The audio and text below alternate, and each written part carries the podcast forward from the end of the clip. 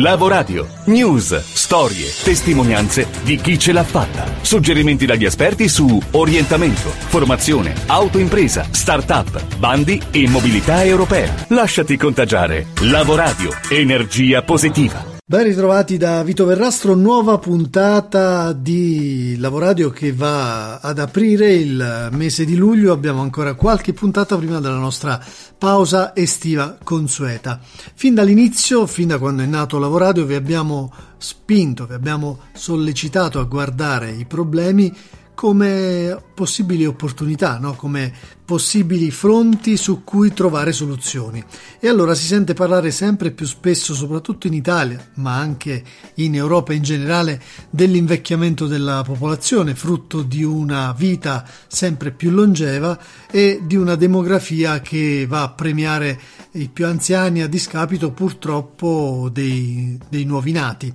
Beh, allora proviamo ad inquadrare questo tema in ottica di lavoro in ottica di economia e scopriamo che la silver economy è una delle economie emergenti proprio in questi paesi, in Europa ma anche in Giappone dove notoriamente la popolazione eh, ha una fascia media di età molto ampia. Um, vi eh, raccomandiamo di seguire uno studio uscito nel 2018 intitolato The Silver Economy voluto dalla Commissione europea realizzato dal gruppo Technopolis e da Oxford Economics, che ha preso proprio in considerazione la popolazione europea con un'età superiore ai 50 anni fino agli ultracentenari. Che cosa è venuto fuori? Che ben eh, quasi 200 milioni di europei il 39% dell'intera popolazione, sono oggi i protagonisti di questa nuova economia e diventeranno ben 222 milioni nel 2025, arrivando al 43% della popolazione. Ma traduciamo in soldoni che cosa significa. Dunque, la silver economy è l'economia che spende, consuma, 3.700 miliardi di euro e, considerando anche l'indotto generato, arriva fino a 4.200 miliardi, una cifra enorme, considerevole e che pensate è molto trasversale. Parliamo di impatti che vanno dalla farmaceutica ai servizi per la salute, come non pensare per esempio alle residenze per gli anziani, ma anche al mondo dei servizi culturali, a quelli ricreativi, viaggi, il turismo, l'alimentazione, i servizi bancari assicurativi, insomma tutto senza trascurare anche i servizi avanzati come la domotica e il digitale diffuso. Ecco che in questi paesi, come dicevamo, Stati Uniti, paesi europei e Giappone, le prospettive di crescita di questa economia sono migliori rispetto ad altre parti del mondo. Per cui ci saranno, soprattutto in alcune aree del paese, penso soprattutto al mezzogiorno, tantissime opportunità che di qui in avanti eh, si riveleranno per questo tipo di economia, per questa fascia di età. Per cui torneremo anche nella nuova edizione di Lavoradio ad occuparcene. Scenari. Rimaniamo in tema di problemi che possono e devono diventare opportunità. Abbiamo parlato di anziani nella prima parte di questa puntata, parliamo di diversamente abili. Ci sono delle leggi in Italia che obbligherebbero, e usiamo mm, il condizionale per dire appunto che dovrebbero essere rispettate eh, per favorire l'ingresso delle persone diversamente abili nel mercato del lavoro, sappiamo che tutto questo però purtroppo non accade e chiediamo conferma a Giovanni Cafaro che abbiamo conosciuto nelle primissime edizioni di Lavoradio come l'ideatore della figura professionale del codista. E oggi lo ritroviamo a capo del eh, movimento disabili articolo 14 di cui ci parlerà fra poco, ma intanto da questo punto di vista quanto c'è ancora da lavorare? Le leggi che uh, aiutano i disabili a essere inclusi nel mondo del lavoro molto spesso non vengono applicate e in particolare mi riferisco alla legge 6899 che obbliga aziende ed enti pubblici al di sopra dei 15 dipendenti ad assumere disabili. Se ovviamente eh, l'azienda o l'ente supera i 50 dipendenti, l'obbligo di assunzione è del 7% di disabili. Nel caso in cui questa legge non venga applicata, sia le aziende che gli enti pubblici pagano delle sanzioni equiparabili in 153 euro al giorno per ogni giorno di mancata assunzione. È chiaro che purtroppo eh, dal mio punto di vista e da quelle che sono le stime, eh, chiaramente sono stime, non sono dati ufficiali, almeno il 90% delle aziende in Italia non assumono disabili secondo appunto le quote stabilite dalla legge 6899, quindi sicuramente ecco, in questo da questo punto di vista c'è molto da fare e purtroppo se ne parla poco. Beh, noi ne abbiamo parlato e ne continuiamo a parlare insieme al Movimento Disabili Articolo 14 che proprio recentemente ha avuto un ingresso come presidente onorario di una personalità di altissimo profilo. Ha accettato la nomina di presidente onorario del movimento l'avvocato Giampiero Samori, che è appunto un imprenditore di successo e ovviamente una persona molto sensibile ai temi sociali. Bene, con questo questo ingresso le ambizioni del movimento si rafforzano. Quali sono? Vogliamo ricordarle? Eh, l'obiettivo del movimento è quello di creare in due anni e a costo zero un milione di posti di lavoro per disabili e normodotati, sostanzialmente modificando la legge 6899 che obbliga aziende ed enti pubblici al di sopra dei 15 dipendenti ad assumere disabili e eh, l'introduzione obbligatoria dell'articolo 14 che sostanzialmente permette alle cooperative sociali eh, di assumere disabili per conto di aziende ed enti pubblici sgravando quindi in questo caso le aziende e gli enti pubblici dall'obbligo di assunzione dei disabili e dalle sanzioni. In che modo si traduce questo circolo virtuoso che volete mettere in atto? Eh, sostanzialmente eh, i disabili verrebbero assunti dalle cooperative sociali e ce ne sono circa 13.000 in Italia, quindi da nord a sud che lavorerebbero in un ambiente eh, protetto e verrebbero seguiti e, eh, da educatori e da psicologi in modo che l'inserimento lavorativo sia graduale senza mh, traumi o contraccolpi per recuperare sostanzialmente il disabile anche dal punto di vista della propria autostima. Eh, le aziende e gli enti pubblici non pagherebbero le sanzioni e non avrebbero l'obbligo di assumere disabili e poi chiaramente le cooperative dovrebbero dare meglio, sicuramente darebbero dei servizi alle aziende e agli enti tra quelli disponibili che verranno però svolti da personale normodotato già dipendente delle stesse cooperative, quindi questo crea ulteriore occupazione sia di disabili che di normodotati e special modo per giovani anche over 50 che molto spesso hanno difficoltà a trovare un lavoro. Ehm, questo perché? Per, perché per un articolo 14 tu hai due assunzioni, il disabile che viene inserito nella cooperativa e il normodotato della stessa cooperativa che svolge servizi all'interno dell'azienda o dell'ente. Beh, considerato che ci sono oltre 600.000 aziende e oltre i 15 dipendenti, possiamo fare già i conti rispetto a questo obiettivo che sembra estremamente ambizioso, quello del milione di posti di lavoro, ma che non lo è affatto se lo confrontiamo con la realtà. Rimaniamo in tema perché andiamo a Napoli a seguire una storia di inserimento felice. I love my job. Cosa importante della mia vita lavoro. Cucina e serve i pasti da tre anni Francesca, qui dentro Focus, la Fondazione Quartieri Spagnoli. Onlus e oasi di inclusione a tutti i livelli, ex convento ristrutturato ospita orti, scuole, lezioni universitarie, bar, uffici, tutto ciò che può portare anche la Napoli bene a venire fra questi vicoli, contagiare e contagiarsi.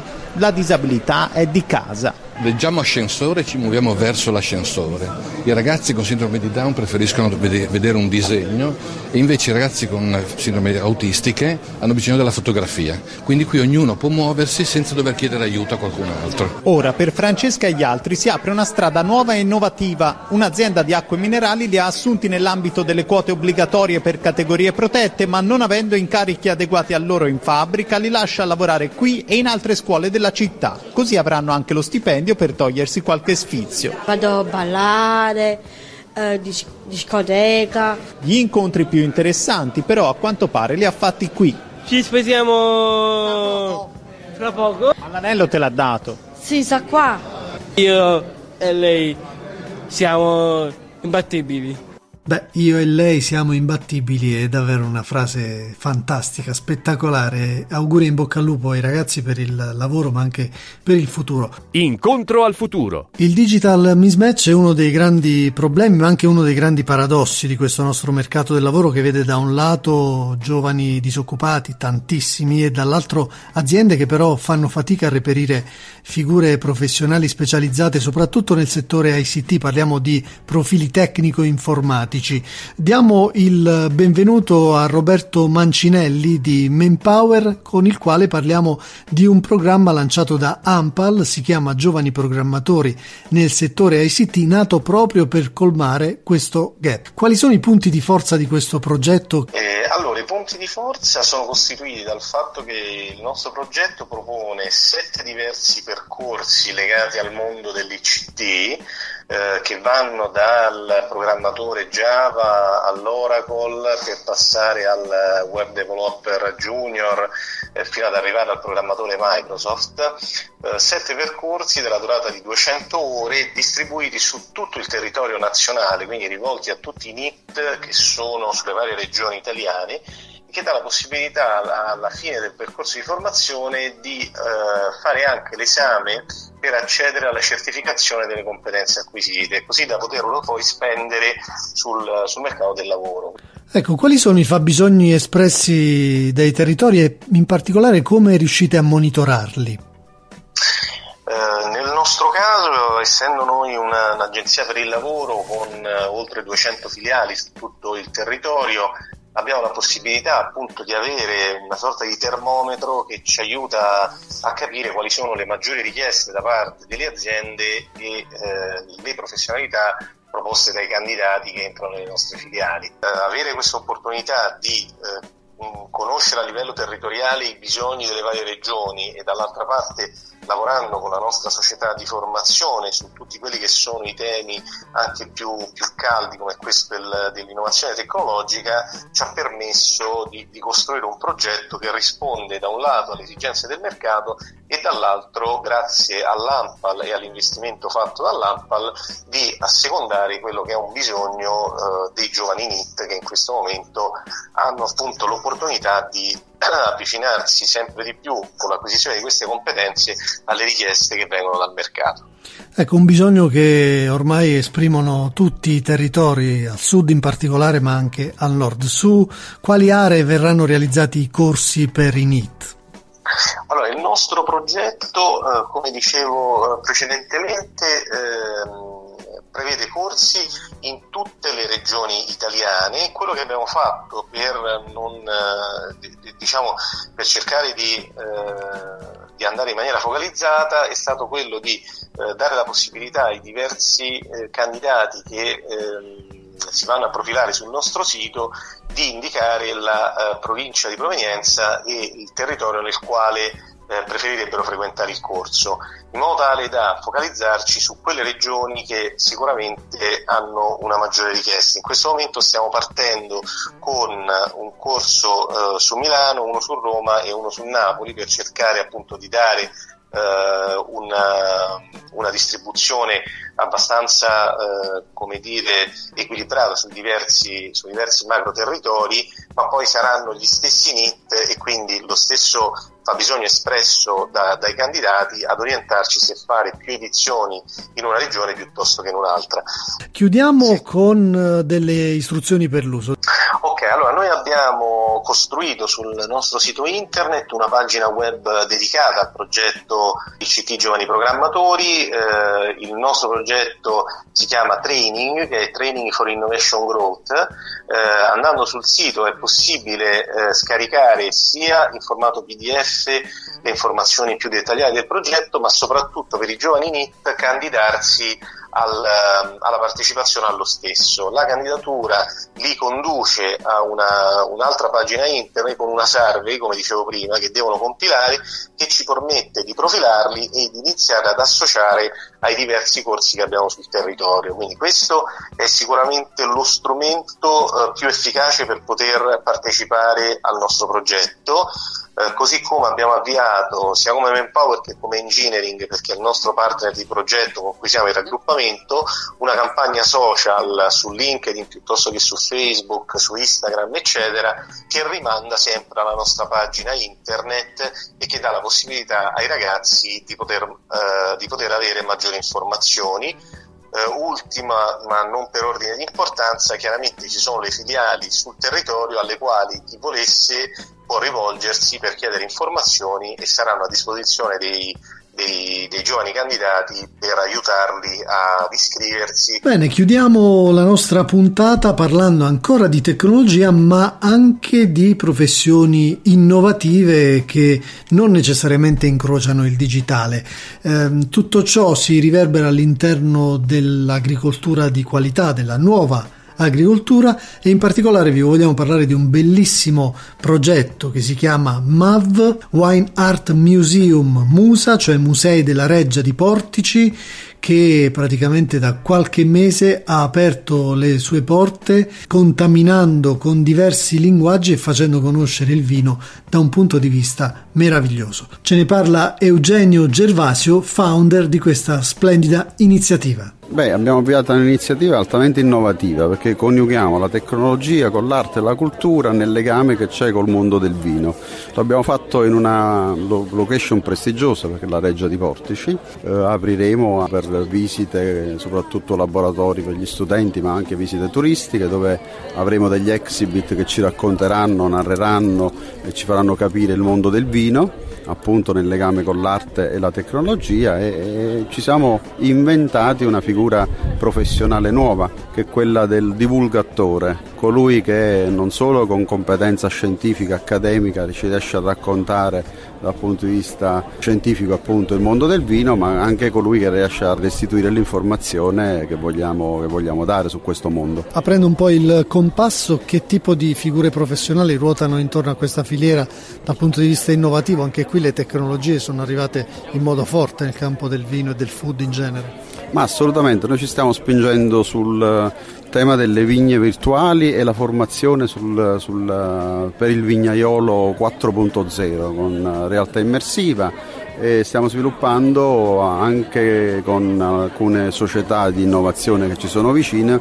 degli, eh, delle applicazioni che consentiranno di formare ecco, il vignaiolo a distanza. Bene, con questo cin cin eh, finale che dedichiamo al MAV Wine Art Museum di Portici, chiudiamo questa puntata. Vi ricordiamo che potete ascoltarla sulle principali piattaforme podcasting che ci sono attualmente sul mercato, sul nostro network delle 15 radio in 9 regioni d'Italia che ci seguono ormai da tanti anni e ovviamente ci trovate anche sulla nostra pagina Facebook dedicata, sul nostro account Twitter e per scriverci basta contattarci a lavoradio.gmail.com. Chiudiamo con eh, il consueto aforisma della settimana curato come sempre dalla splendida voce dell'attrice Tonia Bruno. Ogni giorno quello che scegli, quello che pensi e quello che fai è ciò che diventi. Eraclito. Scrivici a lavoradio@gmail.com. Lasciati contagiare. Lavoradio, energia positiva.